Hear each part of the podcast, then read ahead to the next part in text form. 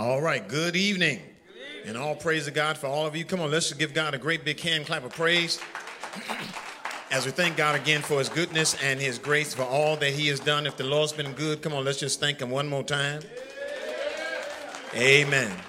Amen. This is the day that the Lord had made. We will rejoice and be glad in it. We're thankful to God again for all of you that are with us on this evening. To those of you that are streaming live with us, we are excited to have you with us on today. We'll give you a couple uh, of our announcements here very shortly. Just want to open up with a word of prayer. And as we open up with a word of prayer, uh, we'll then have the ministry of music, and then we'll be ready uh, to take care of uh, some business uh, that we need to take care of, and then we'll be ready to get into our study on today. Amen. Amen. Dean Roscoe's going to help us with that music back there. Amen. All right. Um, let's open up with a word of prayer. Eternal God, our Father, we thank you for being God and God all by yourself. You blessed us abundantly above all we could ever think or imagine. We come now, Father, asking again that you would bless this time uh, together today, that as we study and learn and strategize and discuss, that you would be with us, uh, that you would open our eyes to see that what you would have us to know that when we leave this place, we won't leave the same way we came, but that we'll leave more empowered. Uh, to do what you've called us to do. Bless this church in a mighty way. Bless the members likewise as we give thee praise. In Jesus' name, amen. Amen. All right, so a couple quick things uh, before we start the music. Uh, let's pray for the Brooks family. Uh, many of you may remember uh, Brother Stanley uh, Brooks, who was a member here. Um, again, as I understand that he passed away suddenly on last Thursday. Um, and so we ask you to pray for him. Many of you may know him and may not know him. He was a white gentleman that always sat on this end here.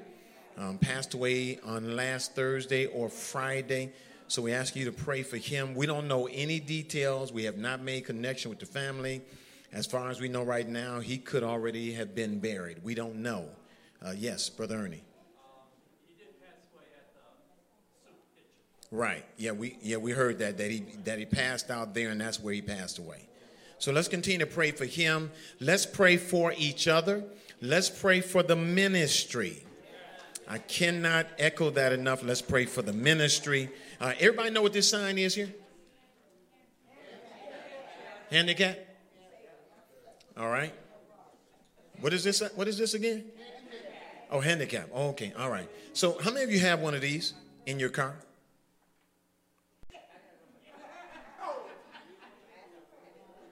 Okay. And the reason why I'm asking, I just want to make sure that you are aware, number one, that the spots in the front are for handicap, right on the side of the building, and right on this side are for handicap. So if you don't have one, please don't park there. We want to respect those that are disabled. Um, and so we want to make sure that that's available. Now, if we need to add more spots, we will, um, again, to accommodate you. But if you do not have one, uh, and our Ministry of Defense is aware they will be asking people to move your vehicles because we want to give respect and honor to those that are disabled. That's the purpose of it. So I want to make sure that people follow that. So even on days when there isn't a program going on here and your ministry is meeting, don't park there because we want to honor it. Amen to myself. We want to honor the spots, whether there are handicapped people there or not. So if you're not handicapped, do not park in those spots, all right? We might have to make you do like 10 push ups or something, just 10 or 11 push ups. All right, so again, we thank God for all of you uh, with us now. At this time, we're going to have the ministry of music, and we're going to be ready to roll up our sleeves and get some work done. Everybody got the handout? Everybody get a handout? Y'all got a handout? Everybody? Y'all got it? All right, just one. Who, who doesn't have it? Okay, uh, Bro Brooks, that's $10. Okay, all right. I know you got me covered. All right. All right. Praise the Lord, everybody. Oh, come on, praise the Lord, everybody.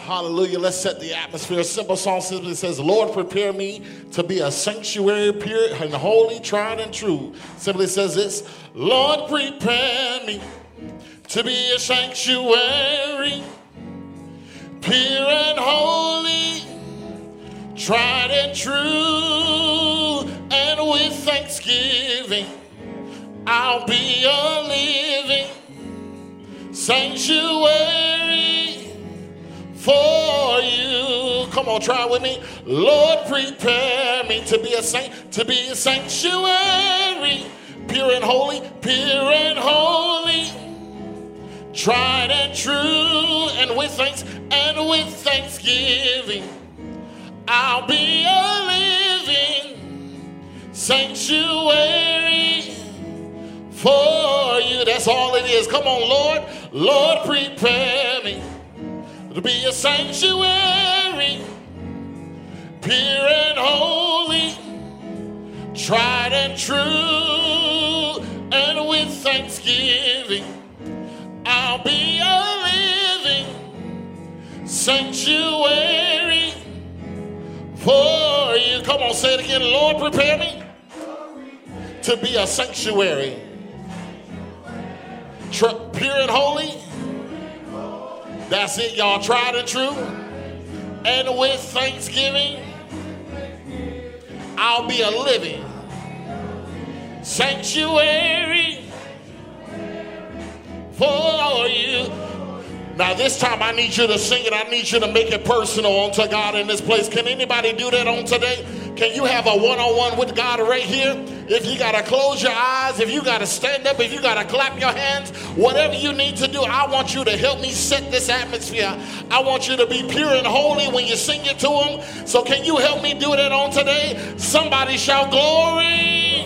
Come on, Lord, prepare, Lord, prepare me to be a sanctuary, pure and holy, tried and true, and with thanksgiving, I'll be a living sanctuary for you. Next part assembly says this right here. Yes, yes,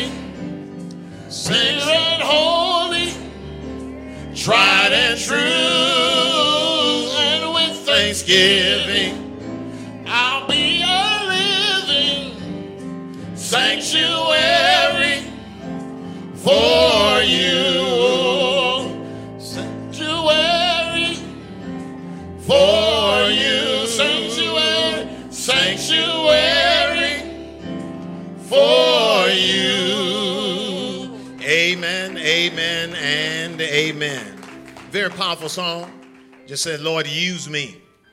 And that's the question that we have to ask you on today. Do you want God to use you? I think I heard it from about three or four of you. But that question needs to be asked. Lord, do you want or, or do you want to be used by God today? Amen. You're in the right place. We are starting a new series today based on the theme for the year, equipping God's people to build God's kingdom. You know, one of the things that we'll do on Sunday, we did it two weeks ago, but we'll do it again this upcoming Sunday because you recall that the first Sunday of the month we did the installation of officers. And what we did is had every officer come up and take a piece of the puzzle. And the impression that we tried to send, just like we'll do Sunday, is that it doesn't matter how beautiful the picture is, with all the pieces is just a picture. And what am I saying to you? That without you, without your input, your skill set, your prayers, your praise, your service, your amens, whatever you do, this picture will never be complete. And that's the thing we have to understand. God has called all of us to partner with Him. And in order to do that, we've got to do our part. And so, if you would, just look at the person next to you, the left or right, say, Neighbor, I need you to do your part. Say, Neighbor, I'm going to do mine, but I need you to do your part. Amen. You know, it's always a challenge when a faithful few do 90% of the work. Shouldn't be that way in the church. Not when the Lord has been good to you. Not when you say He woke you up and started you on your way and gave you your health and strength. No matter how hard I've worked on that job, I knew I had the strength there because of the God that I serve. And so Bible study is so critical. I used to have a deacon said it is the breakfast of champions. Because literally it is. Jesus said, Man shall not live by bread alone, but by every word that proceedeth out of the mouth of God. And I trust that you're here to learn, to glean, to explore, to be challenged, uh, to start thinking, to have those aha moments, because that's the purpose. The purpose is to examine God's word. If we want to please God, we got to know God. And today we're going to begin to peel back some of the layers of what it means to be equipped and that's the part that I want us to get as we move forward. As a ministry striving for excellence, I need you to understand that excellence cannot be achieved unless everyone here does their part. All right? So come on, let's roll up our sleeves. Let's get into this. Again, you can see kind of the outline it on the beginning.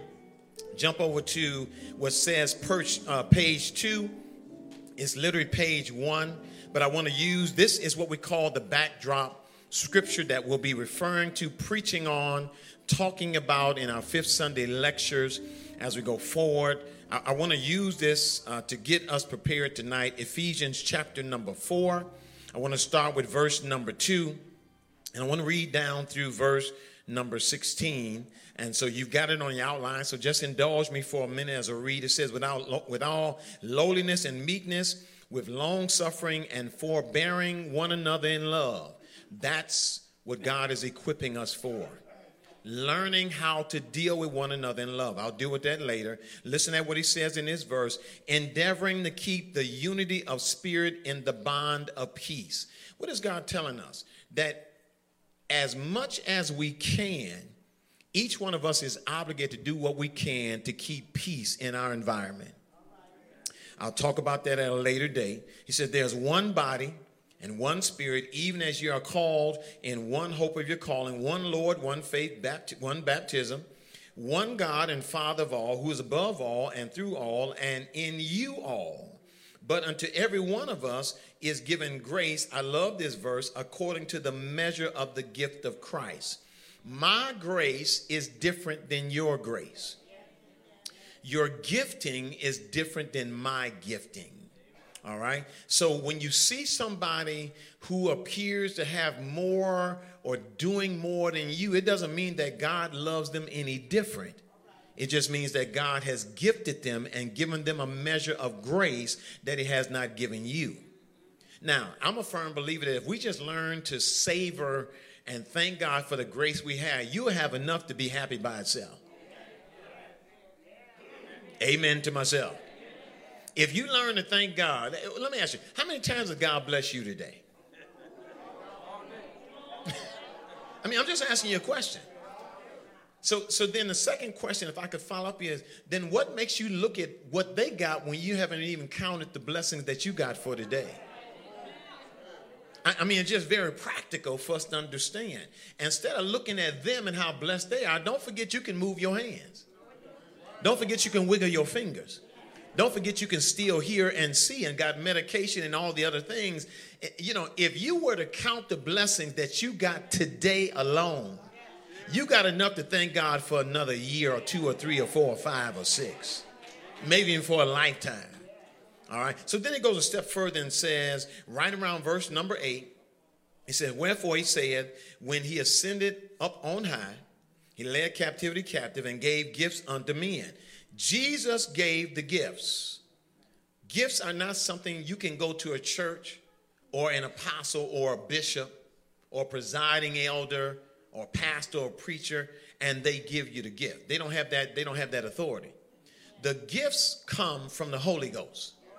The Holy Ghost determines what your spiritual gift is. You do not get a spiritual gift until you have made a decision to accept Jesus Christ as the Lord of your life. That's what distinguishes us from the world. There are several things that you get when you get saved. One is eternal life. Two, the deposit of the Holy Ghost. Three, you get a spiritual gift. Not in that order, all at the same time. All right. So here Jesus is saying that he gave gifts. Watch this. Uh, and gave gifts unto men. Now he that ascended, what is it but he that descended first into the lower parts of the earth? He that descended is the same also that ascended up above, far above from above all heavens, that he might fill all things. Now, here's the piece we're going to try to start working at today. And he gave some apostles, and some prophets, and some evangelists, and some pastors and teachers. Why did he give them? It's right there in verse 12 for the perfecting of the saints for the work of the ministry, for the edifying of the body of Christ. Why does it why why are we doing that? Verse 13 says, "Till we all come into the unity of faith." Our job is to train you to teach and preach and prepare you until we all come into the unity of faith. It's a lifetime job because it never ends. All of us don't have faith on the same level. So preaching and teaching is it will never run out of business because we still got to build individuals' faith. And your faith cannot be built when you don't show up in this arena to have it built. Okay, it cannot be built. Faith coming by hearing. And hearing by what? The word of God. So how can you get that if you never hear? And so it's, it's imperative for us to be. Now, watch when it goes a step further and says, uh, in verse uh, 13, says, Till we all come to unity of faith and of the knowledge of the Son of God, unto a perfect man, unto the measure of the stature of the fullness of Christ. Why do we need that? Verse 14 makes it very clear that we henceforth be no more children. So, part of equipping us is so that we can grow up part of the equipping is so that we can grow up. Now you're saying, but Reverend, I'm grown. You might be grown physically, but it's a whole group of us that's still babies in Christ. Why you think we? Why you think we still got a lot of mess in the church? Because we got a lot of babies in the church. We got people in the church holding leadership roles, not talking to people over an issue that happened 20 years ago. And I'm not just talking about this church. If we're going to be very transparent and honest, it's in every church. You serve and say you love the Lord, but you ain't speaking to sister so and so. See how quiet y'all just got there? Y'all had an issue over who was going to serve the food or who was going to usher 20 years ago, and you still mad today. Come on now. He said, look at now that we henceforth be no more children. Come on, just kind of look on the side, just kind of do this and say, grow up. Come on, just look around, just say, grow up. Yeah, you ain't looking nobody. You just you just looked around. So can't nobody say you just look directly at him. All right? He said, look, that we be no more children, tossed to and fro, and carried about with every wind of doctrine. Every time some church come, people leave. Well, you know, they got it jumping over there but is what they jump into the Bible. Because a lot of stuff you find out it ain't nothing but smoke and mirrors. And you got to be very careful. You can go over there and food tastes good, but it'll give you spiritual indigestion. Right? Better be careful. You'll fool around and have the runnies when you get home. Because some stuff will come right, go right. Matter of fact, you might not even be able to get home. You might just go to, okay, I'm going to leave y'all alone right Everything that tastes good or looks good or smells good is not good for you. So he says that they are carried away with every wind of doctrine by the slay of men, by the craftiness, by the trickery of men. And trust me, there's some slicksters in the pulpit. But for every slickster in the pulpit, there's a slickster in the pews. Huh? Come on, let's be honest now. Jesus said, Look, not everybody that call me Lord, Lord is going to heaven. What is he saying? It's some slicksters in the pulpit. It's some guys coming to church because they want them a Christian woman. They ain't saved, but they want a Christian woman. It's some women coming for the same thing. Uh, people been played in this church. I, come on now. I mean, if we're going to be very honest. And, so what he's saying is, he says, watch this now. He said, by the slay of men and cunning craftiness, whereby they lie in wait to deceive. And then he said in verse 15, but speaking the truth in love, they may grow up into him in all things, which is the head, even Christ Jesus. The hope is as we equip you, that ultimately you will grow up and be all that God wants you to be. I, I cannot underscore this. You will never grow up when you're never here. When this is not a priority, and let me just be very transparent, it's amazing to me, and this is a pattern that most people have in church that when it comes to the ministry and studying and everything, everything else takes a priority. Even in ministry, people that serve in ministry will put other things above making ministry meetings rather than come here. And that was before or that was after we already had a commitment for you to meet. Y'all got real quiet right there. When does God ever become number one? Is it only when your lights need to be paid? when you need some money or when the doctor tell you, got some health issues, God says, seek ye first. Matthew 6 and 33, the kingdom of God and his righteousness. So, what is God saying? I need to be number one. So, when it comes to this ministry, when we've got events and things going on, nothing should take a priority over God's business. I think I got three amens that time. Watch this. So he says in verse 15, but speaking the truth in love may grow up into him in all things, which is the head, even Christ. From now, watch this. This is what's critical. From whom the whole body fitly joined together and compacted by which every joint supply it.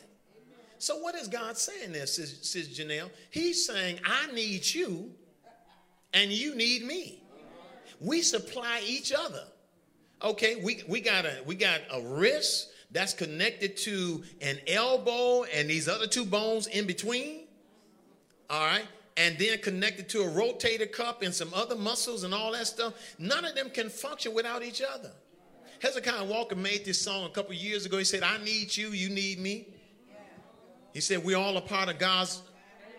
Stand with me, agree with me. He said, It is His will that every need be supplied. He says, You are important to me. I need you to survive.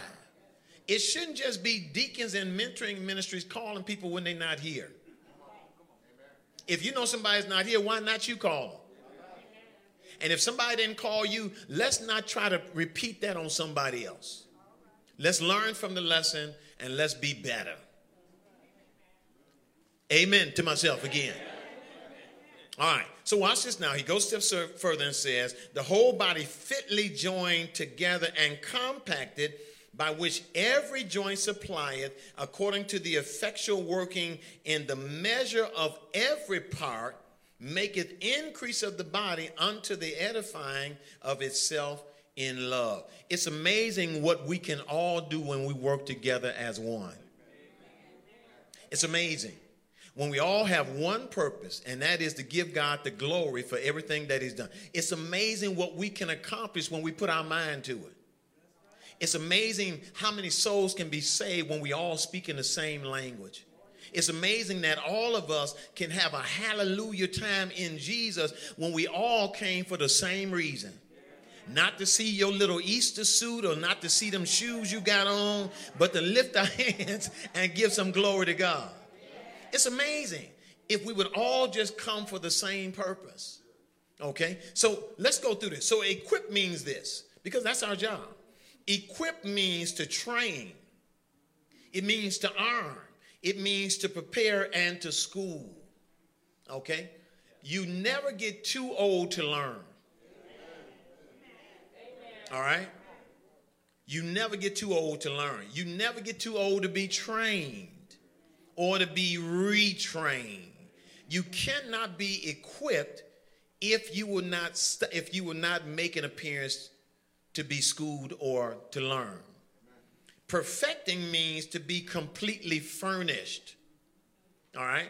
So here's a quick question. How many of y'all know all how many of y'all know all the scriptures in the Bible? Raise your hand. D, you don't know all the scriptures in the Bible. You know one of them, just keep working. All right? But how many of y'all know all the scriptures? Okay, how many of you know at least 10 scriptures? Don't, don't put your hand up. No, don't put your hand up. No, don't put your hand up. How many of you know 20 scriptures? Don't put your hand up. How many of you know five? That you can say First John chapter 1, verse number so and so. Now, let me back into this and say, how long you been in church? You been in church how long? And you only know five? Or you only know 10? And you've been in church? So, do you see why we got work to do? And that's why we're here now. Now, I get it that you read the Bible, uh, and congratulations. I didn't read the Bible too, but I don't remember everything in the Bible. And that's why the Bible says, study to show thyself approved, and upon thy law doth we meditate both day and night. Because the Bible says it's something that you got to continue to work at day in and day out. How many of you ate today? Right, do you think that's enough to, to you know, keep you until like next year? I'm just asking a question. And, and, think about the analysis of what I'm saying. Some of us haven't read the Bible in a year. Some of us hadn't read the Bible in 30 days. And so, if eating, if you got to eat every day physically, what about spiritually? All right? And as much as you eat, how many of you take medication? And how many of you realize that if you don't take that medication consistently, what's going to happen? Whatever is making your body be out of whack is going to begin to overpower you. So you religiously take that medication almost right at the same time every day. Why? Because you need continuity so that your body won't start acting. Well, what about some consistency with this? Come on, talk at me right there. And so that's what we're trying to do. I promise you this that if all of us read the Bible every single day, I promise you this church would go from here to here just like that. Spiritually, numerically, financially, serving wise, school wise, you name it, this church would experience a complete transformation if you 50 or 60 individuals here now made your mind up, I'm going to read every day. I ain't talking about the other 150 of us. I'm saying if you right here, right here said, I'm going to read the Bible every day. Now, there's a difference between reading and studying. There's a difference. All right? We ain't trying to read 20 chapters to prove that we can read them. Meditate means just like you eat a piece of chicken. You don't just take the chicken and suck it down your throat. Right? I would hope that you don't. You take the chicken and you take a chunk out of it and you chew on it. All right? Savor it, yes. Yeah, yeah, you know, Bro Simmons is a guru on chicken now. He know. Shrimp chicken, barbecue chicken, uh, roast beef chicken. I was trying to do like the guy on uh, Forrest Gump where he had a bubblegum shrimp, bubblegum shrimp and all that. Okay, anyway. All right. So here's some questions for you to ponder as we begin this study. All right. What would it look like, Deacon York, for this ministry to operate one level higher than it is currently? What would we look like if we raised the bar in terms of how we serve God? What would this ministry look like? And what would be the impact in this community?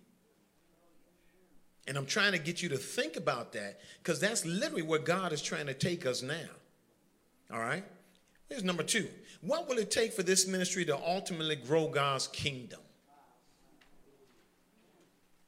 And I need you to think about that. I need you to think more than I'm showing up at church. Uh, I'm going to do my part. I need you to think about that you are a key player to this church growing. Okay, here's a question I ask consistently. I'll keep asking it because it needs to be asked. We are on the 18th day in the first month of the year of 2023. Correct? All right. How many people have you gotten saved in 18 days? To your credit, I didn't say invited to church. How many people have you saved in 18 days?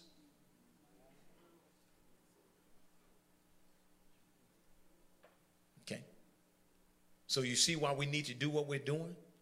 Because the Great Commission has become the great omission in the church. The one thing that Jesus called us to do, we're not doing it. So, guess what, church? We're being disobedient. Hello to again to my own self. I know we don't like that D word, but it's for real. We're being disobedient. So, how do we expect God to bless disobedience? If you won't reward your kids for disrespecting and dishonoring you, what makes you think our parent is going to do? I'm trying to get us to think outside the box. I mean, we got to start add doing the math so we can figure out, okay, why aren't we moving? Why isn't the needle moving? Why aren't we doing other than what we're doing? Well, if we're going to do those things, we got to be pulled out of our comfort zone and challenged to walk on water so we can do more than what we're doing. Because here's the phrase if you keep doing what you've always done, you'll keep getting what you've always gotten. Right? All right. And so you can't tell me that you're going to lose 10 pounds, but you ain't getting on a treadmill, you're not walking, you haven't stopped eating everything you eat. Nothing is going to change. Something's got to be done differently. And that's why God is calling you now to make a decision. I'm going to do more to grow the kingdom of God. All right. Here's another question for you to think about. All right.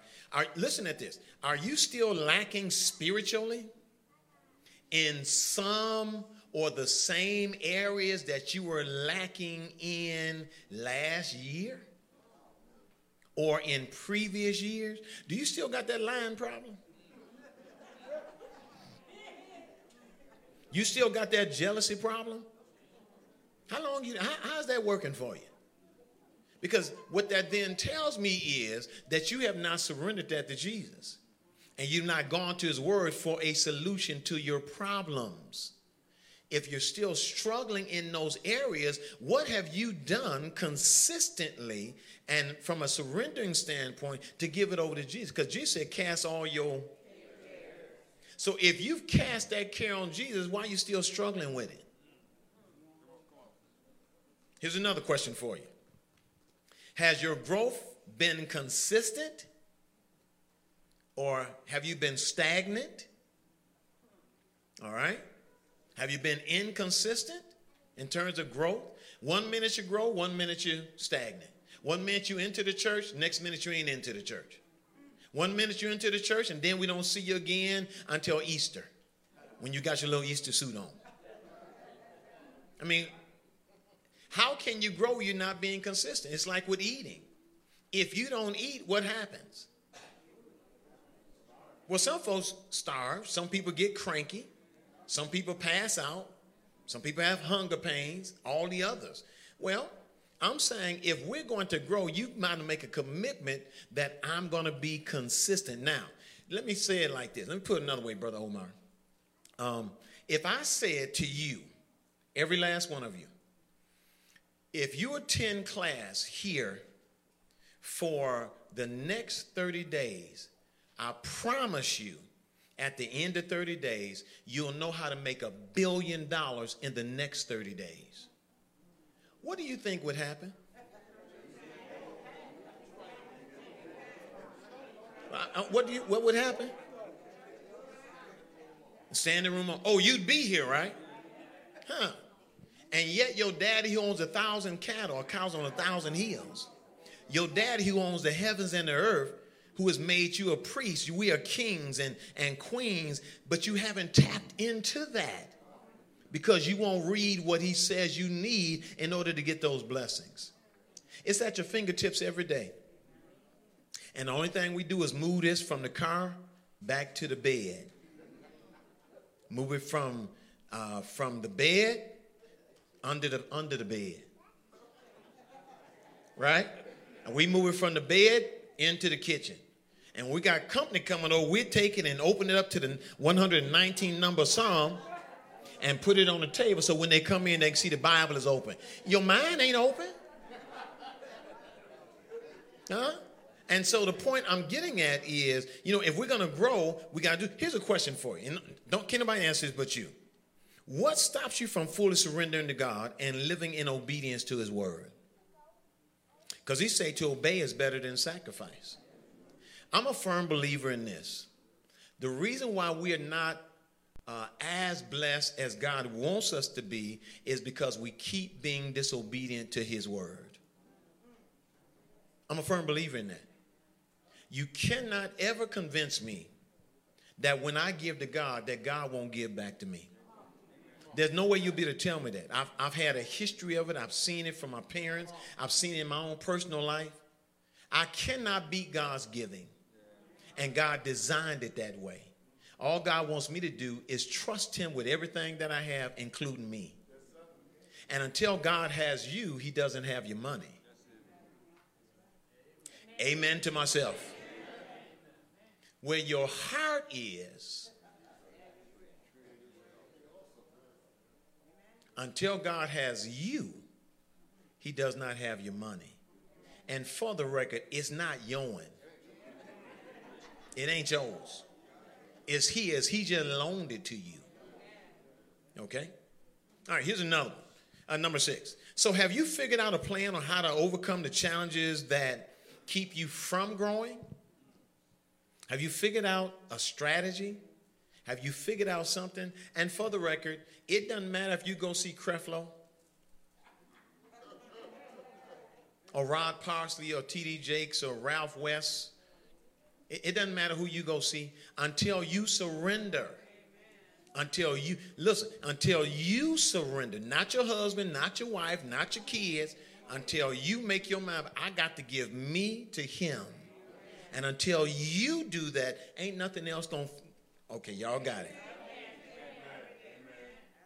Have you figured out a way of being more consistent to God's will? Because God's will is His word, and His word is his will. All right?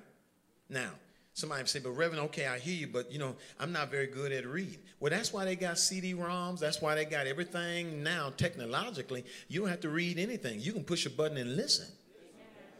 You do it for TV, right? I mean, for real, you do do it for TV, don't you? Yeah. Yeah, you do it for TV, and so why not do it for God? All right? Another question for you. Um, are you prepared to move beyond your comfort zone to draw closer to God? Now, these are questions nobody can answer but you. So don't look at your wife, don't look at nobody else. It's a question only you can answer. Because until you make the commitment, nothing else is going to evolve and change in your life. Okay? So here's a word of caution, and I say this to everybody. If you're not ready to be honest with yourself, all right, transformation can't happen because your foundation is still shaky. All right? You cannot build on a shaky foundation. It is not going to last. See what Jesus says in his text right underneath that? Uh, Matthew chapter 7, verse 19. Jesus says this, and he's talking about fruit and being committed to him. And he says this Every tree that bringeth not good fruit is hewed down and cast in the fire. Then he says this Wherefore by their what? You shall what? God has called us to be fruit inspectors. So our job is to inspect your fruit or the lack thereof. And trust me, when you've been saved, sanctified, and filled with the Holy Ghost, there ought to be some fruit.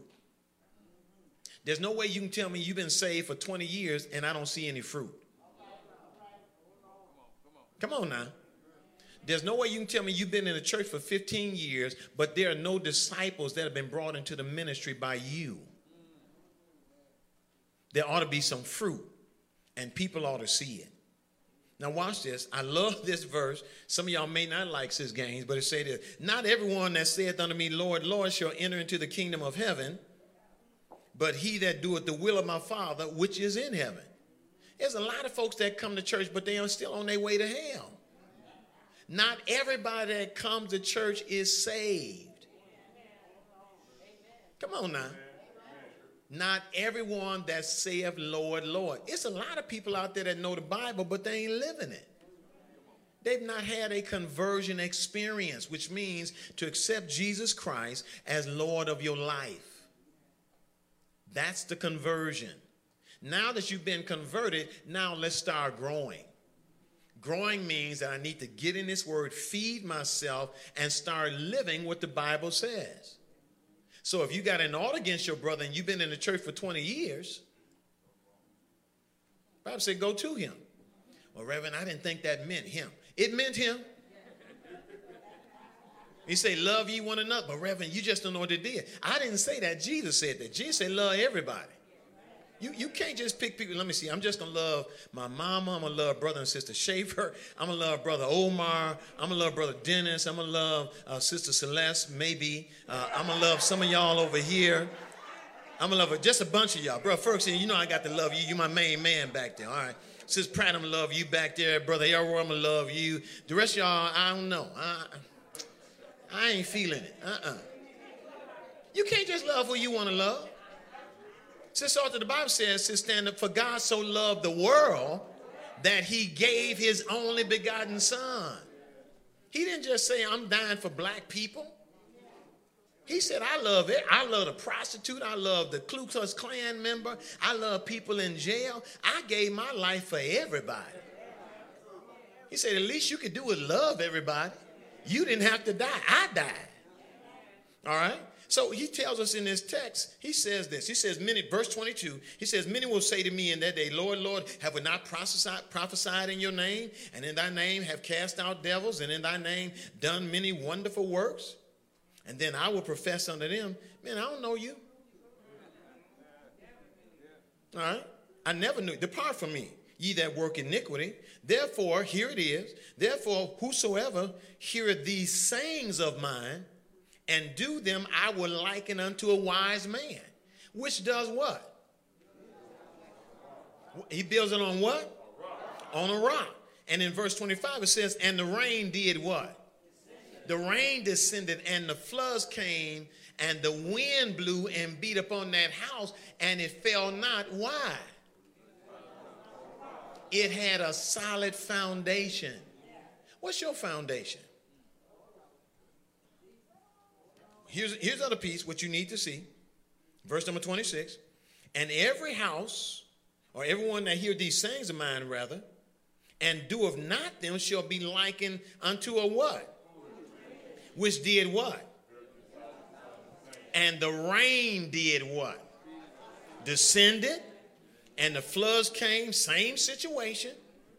All right, and the winds blew and beat upon that house, and what happened? Why did it fall?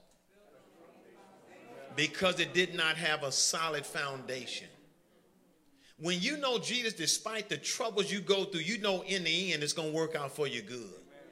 You know in the end that weeping may endure for a night, but joy, you know that.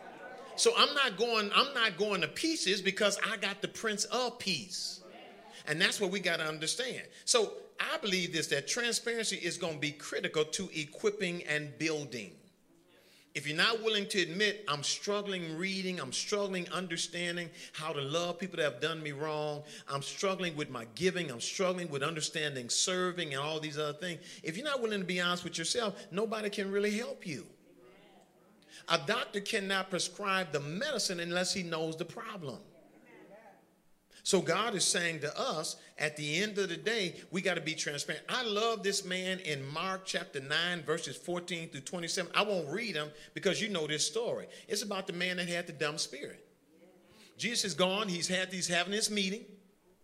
He comes back and find that his disciples are being confronted not only by this man that had whose son had a dumb spirit, but being confronted by religious leaders. Why? Because they could not exorcise this demon out of this boy. This man had a dumb spirit that kept throwing him in fires, throwing him over cliffs, throwing him in water, throwing him over, you know, whatever. And this man, I love this man because this man says, I brought my son to your disciples, but they couldn't do nothing. But if you can, you say, well, hold up, pump the brakes, baby. You know who you're talking to? Well, he didn't really say it like that, but it was close to that. Just say if.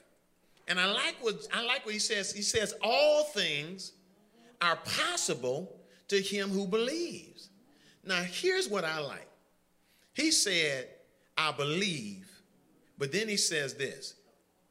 Brother Heston, he says, help my unbelief. That's transparency. Man, I, I, I believe, but I'm, I'm kind of struggling a little bit. I'm kind of, you know, I, you know, I'm, I'm yeah, I kind of do sort of, yeah, but help my unbelief. And Jesus healed this man because this man was totally transparent. Y- y'all remember Peter? When Peter walks on this water? Here comes Jesus. Everybody said it's a ghost. Jesus said, uh, Peter said, look, Jesus, if that's you, he said, tell me to come on now. Jesus said, come on.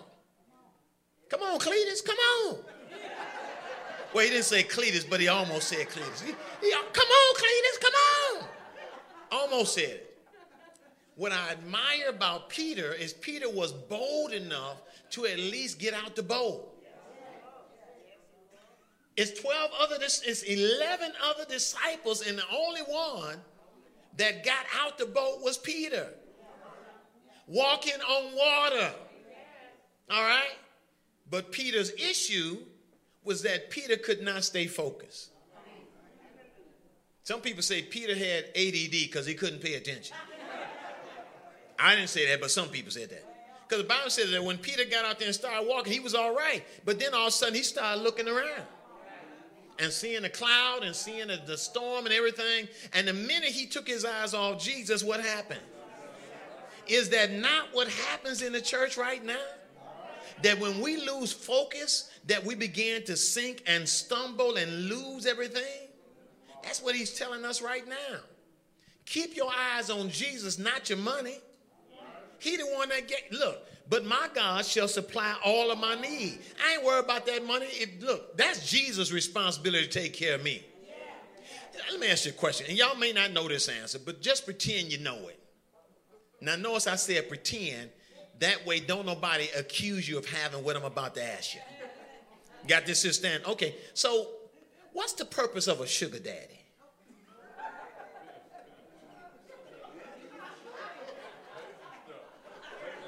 I said pretend like you know. Give me some thoughts of what you think a sugar daddy does. He gives you money. What else? Pay your rent. What else? Make sure you got nice clothes. What else? He might bring some sugar. Yeah, probably some of that too. Yeah, yeah, yeah. Okay, his job is to make sure that all your needs are what? Is that not what David told us in the 23rd number Psalm? The Lord is my, and I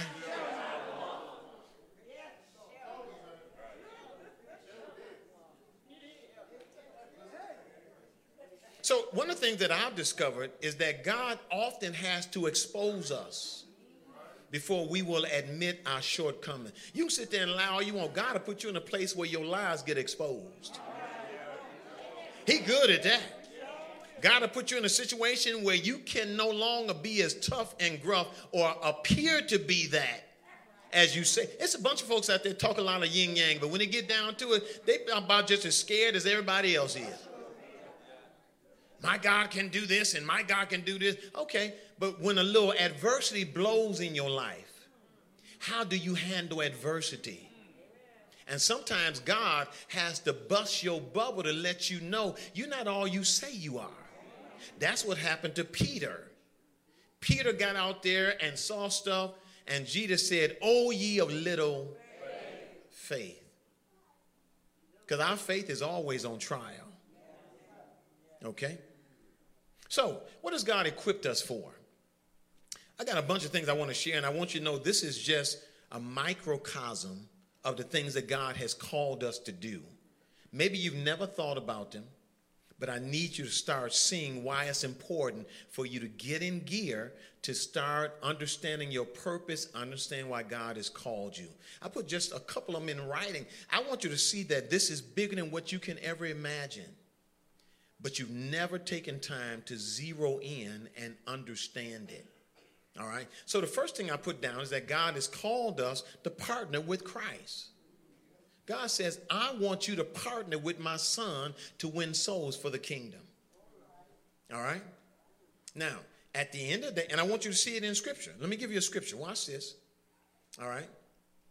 Um, 1 Corinthians uh, 9, uh, three, uh, 1 and 9, it says this God will do this, for he is faithful to do what he says, and he has invited who? You to do what? partnership with his son, Jesus Christ our Lord. God says, I want, now Jesus is our Lord, he is our Savior, but he is also our elder what? Our elder brother. God says, I want you to partner with him to build the kingdom. What an honor that is for God to choose a nobody, a reject like me, and put me on side of the King of King and Lord of Lords and let me work with him to build God's kingdom. I don't think you recognize the magnitude of that. All right, here's another. Watch this. Uh, 1 Corinthians 3 and 9. For we are laborers together with who? With God. Ye are God's husbandry. You are God's building. God perfect, omniscience, omnipotent, omnipower. Uh, God has all power in his hand. God says, I want you to work with me to build my kingdom. How phenomenal is that? Think about the, but God said, I can't, you can't work with me if you won't learn nothing. I, I can't let you operate a $30 million plane if you've not been trained. I can't let you drive an airplane. I can't let you drive a car if you don't know how to drive one. And you'll never understand and do that until you get trained. All right? Here's another one to think about 2 Corinthians 6 and 1. It says, We then are what? Workers together with who? Beseech you also that ye receive not the grace of God in vain. This is an act of grace that God has given us the privilege to work alongside Him to build His kingdom. It's a privilege. And a lot of things about God we take for granted. I hope part of this will humble us and help us begin to recognize the magnitude of the calling that God has given us. All right? Not only is Christ our friend, He's the Lord of our lives, giving us the purpose for living. So here's another one. What's number two? Number two, down to bottom page number four. Do you recognize the magnitude of that? God has called you to be free and I mean free from everything free from drugs, free from alcohol, free from bitterness, free from chaos, free from distress, free from worry. God has called us to be free. But now freedom comes with some responsibility. Look on the next page. I want you to see Galatians 5:13 cuz this is where we get in trouble. Since we know we say, we say, well, since I'm saved, I can go out there and act like the world. The devil is a lie. No, you can't. Watch what he says, Galatians 5:13. You got it. Come on, help me read it. Ready? Read it. For you have been called to live in freedom, my brothers and sisters. Then he gives us a warning. Come on, help me read it. But don't use your freedom to do what? Go ahead, say it. Lord have mercy. Instead, you should do what? Just because you cannot perish don't mean you should go out there and do what the world does. Now, if that's your preference, that makes me think maybe you're not saved at all. Hmm? God says, don't use your freedom to indulge in the flesh, but rather use it to do what? Serve who? That don't just mean one or two people. All right? Now, some of us got a problem with that already because all we major in is self serve. Right? I'm going to only serve myself how I want to be served, and that's it. Everybody else, I want y'all to serve me too. Everybody pat me on the back. Everybody tell me how good I am. Everybody tell me how young I am. They ain't doing it but lying to you anyway. You know that. But if I'm to stroke your ego so I can keep coming over here eating for free, I'll tell you whatever you want to hear. Huh? So watch this. We've been called to freedom. Freedom from sin and slavery. All right? We've been called to live freed from fear, oppression, and more than that, from being orphaned because God, uh, from God because of our sins. All right? So God has called us to be uh, free to love Him and serve Him and to serve others and do good to them in love. We can now love God and others without fear or trying to be approved and appreciated by them because in Christ we're free. I don't care what you think about me because I'm free. If any man be in Christ, he's a new creature. I'm free. And so your opinion of me doesn't matter. It's amazing to me how many of us, even as Christians, are enshackled, imprisoned by people's thoughts of us. Some people won't even serve in ministry because comments made by other people. Never let anybody stop you from serving God. Anybody. I'm not serving for you. And if you got a problem with me, take that up with my daddy. Go and talk to him, and whatever he say is well with my soul. You got to get to that point. All right. Here's another one. Got to quit after this. Watch this. Number three. God has called us to do what? Mmm. God has called us to live. That's why you got to be equipped. All of these are things God has called us to become. You cannot be equipped to build the kingdom if you're not holy because he says it right in this verse. Watch this 2 Timothy 1 and 9. For God saved us and has done what? All right. Now we know he did this not because we deserved it, right? But because that was his plan from the beginning of time to show us his grace through Christ Jesus. Your grace is tied to your righteousness. It's connected. All right? And so here's another one for you Romans 12 and 1. I, I beseech ye, therefore, brethren, by what? The mercies of God, to do what? Present your bodies as a. And then he defines what that means when he says what? Holy, what else? Acceptable unto God, which is what? God said, the least you could do is give me you. And make sure that your God says acceptable to me, not to the deacon board, not to the mother's board, not to the praise team. God says, make sure you're living in such a way that it pleases me. Because when a man's ways please the Lord, he makes his enemies be at peace with him. See how all of this is connected? And that's why we're trying to equip you to understand that when you give yourself to God, the rest falls in line. Watch this verse right here. All right, nope, not this verse. Let me let me put it like this. So so God saved us through Christ so that we may live a holy life, one that is set apart for his pleasure. God saved you because it pleased him. It's not like God said, well, you know, I ain't got nothing. I guess I'll save brother. I guess I'll save brother Harrison. I, I guess I'll save brother Ernie. Uh, yeah, maybe I'll save, uh, you know, uh, brother Brooks. I guess I'll save him because I ain't got. No, God saved you because it pleased Him. God saw you sinking in sin and said, "I'm going to save you. I'm going to give you the way to be saved." So, how do you express that to God? Because you know that God rescued you. How, how do you express that? Anybody? By becoming a sacrifice? What else? Being obedient? By praising Him? By spending time in prayer with Him? It'd be interesting to see what your conversation is like with Jesus. What do you talk to Him about?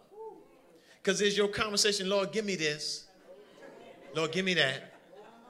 Lord, I need this. Lord, I need that. Now, Lord. I mean, what's your conversation like? Is it, Lord, I worship you? Lord, I adore you. You, you, you reign supreme. There is none like you on the face of the earth. You, you know, you are you are Jehovah Jireh. Is does any of that come out, or do you just get to the I need list? I mean, it's something for you to think about. Do, do you ever thank God? You ever spend time thanking God? Because I think those are all critical parts that we need to understand. Can I give you number four and we'll quit there? So God has called us to be what? What is an ambassador? That represents Christ, or does the President of the United States have ambassadors? He is an ambassador to every country on the face of the planet. And when he speaks, the ambassador, be it male or female, they have the full weight of the country when they get off that plane, when they speak, they speak like it's the president there. Do you not see the implications to you? If you are God's ambassador, you have the strength of God. You have angels waiting to help you with whatever you need. You got all the money you want on the face of the planet. You got all the medicine that you need. Why? Because you are an ambassador of Christ. You have all the protection that you need as an ambassador. And we I think we're underachieving. I think we're not even hitting the surface when it comes to the blessings that God has for us. So, part of my job as we equip you is to make sure you have access to those blessings. And the only way you're going to have access to those blessings is you got to make this a priority for you. Now, I'm not talking about no flim flam stuff. I'm not talking about money cometh and all this stuff there. See, you don't understand that peace is worth more than any money. Hmm? You don't understand that being able to go home to a house that's not chaotic is worth more than all the money in the world. See, it's about perspective and see what the world values, we don't value. Um, Usain Bolt, um, one of my favorite athletes of all time. You may know him, maybe you don't. Usain Bolt is considered the fastest human to ever run on the face of the planet in terms of short distances up to about a quarter or 200. He, he just lost $10 million. That's what he was depending on to save him and that he could live off the rest of his life. What he did is he put it in the hands of some people that pretty much just stole from him. See, I'm not depending on man. And I'd like to have a retirement when I retire. But if ain't nothing in Social Security, my God, it's his responsibility. And what I've learned to do is taper my expectations based on the grace of God. If I got a piece of bread, I'm gonna be shouting. Because somebody don't have a piece of bread. Y- y'all not hearing me? If I got two toofuses instead of 20, I'm gonna be shouting. Because somebody don't have no toofuses. Y'all not hearing me? If I got five medications, I'm gonna take them and thank God because God supplied a way for me to be healthy. Y'all ain't hearing me. And that's part of building the kingdom. We got to have a kingdom mindset. Remember, let this mind be in you, which is also in Christ Jesus. We got a lot of work to do. It's about equipping you. Until you can get these in your spirit, we cannot actually build the kingdom the way God wants us to build it.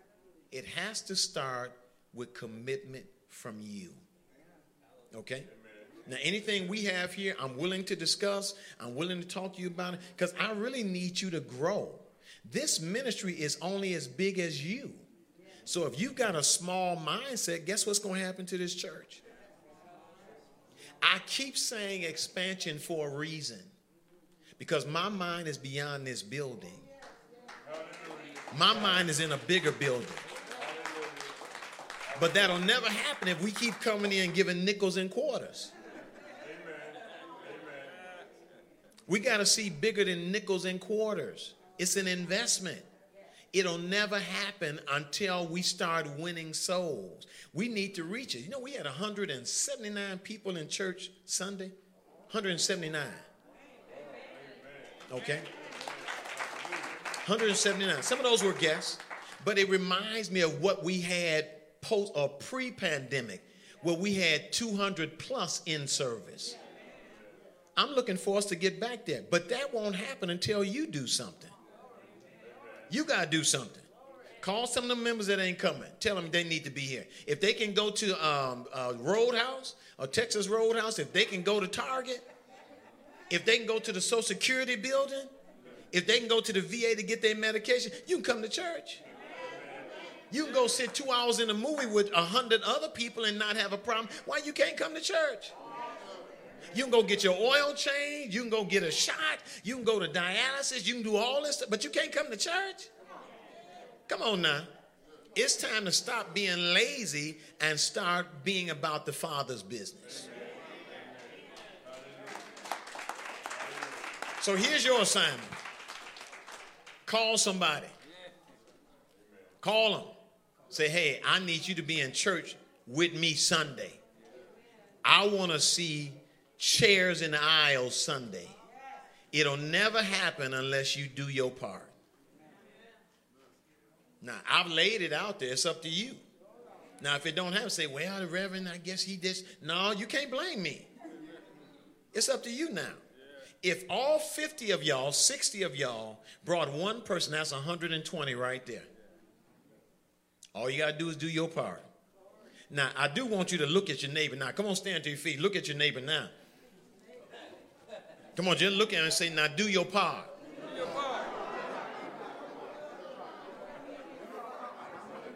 Yeah, tell him, don't just sit there, do something. Amen. We touch and agree that it is so. All right, come on, let's pray. Eternal God, our Father, thank you again for this challenging uh, lesson on today, uh, equipping God's people to build God's kingdom. What a privilege it is to represent you. You've given us the honor. You've empowered us with miracles and power to do the phenomenal. But Father, we need to learn. And so we're here, we're hungry, we're thirsty for your word on today, that it may med- that it may resonate in our spirits, that we will leave here energized and on fire to do the things that you've called us to do. There are miracles waiting to be birthed in me, and I eagerly wait for you to use me as your vessel to transform lives, to build your kingdom, to represent you, to do the phenomenal, the unspeakable, because I trust you with all things. Grow this church spiritually, financially, and numerically. Send new souls to be saved this Sunday. Bring in a harvest that we can shout and give you the glory. And then, Father, as we close this uh, prayer, I'd be remiss if I did not ask you to bless everyone here. That whatever they stand in need of, peace, love, joy, financial blessings, uh, love um, in their home, whatever they stand in need of, supply that need as only you can do so now. Give us traveling grace as we dismiss from this place, but not your presence. In Jesus' name, the church said, Amen. Amen. Look forward to seeing all of you on Sunday. Uh, ministry of Defense, don't forget we meet when, uh, this weekend. Mentoring Ministry, don't forget we meet this weekend just as well. Staff, don't forget we meet also this weekend. God bless you.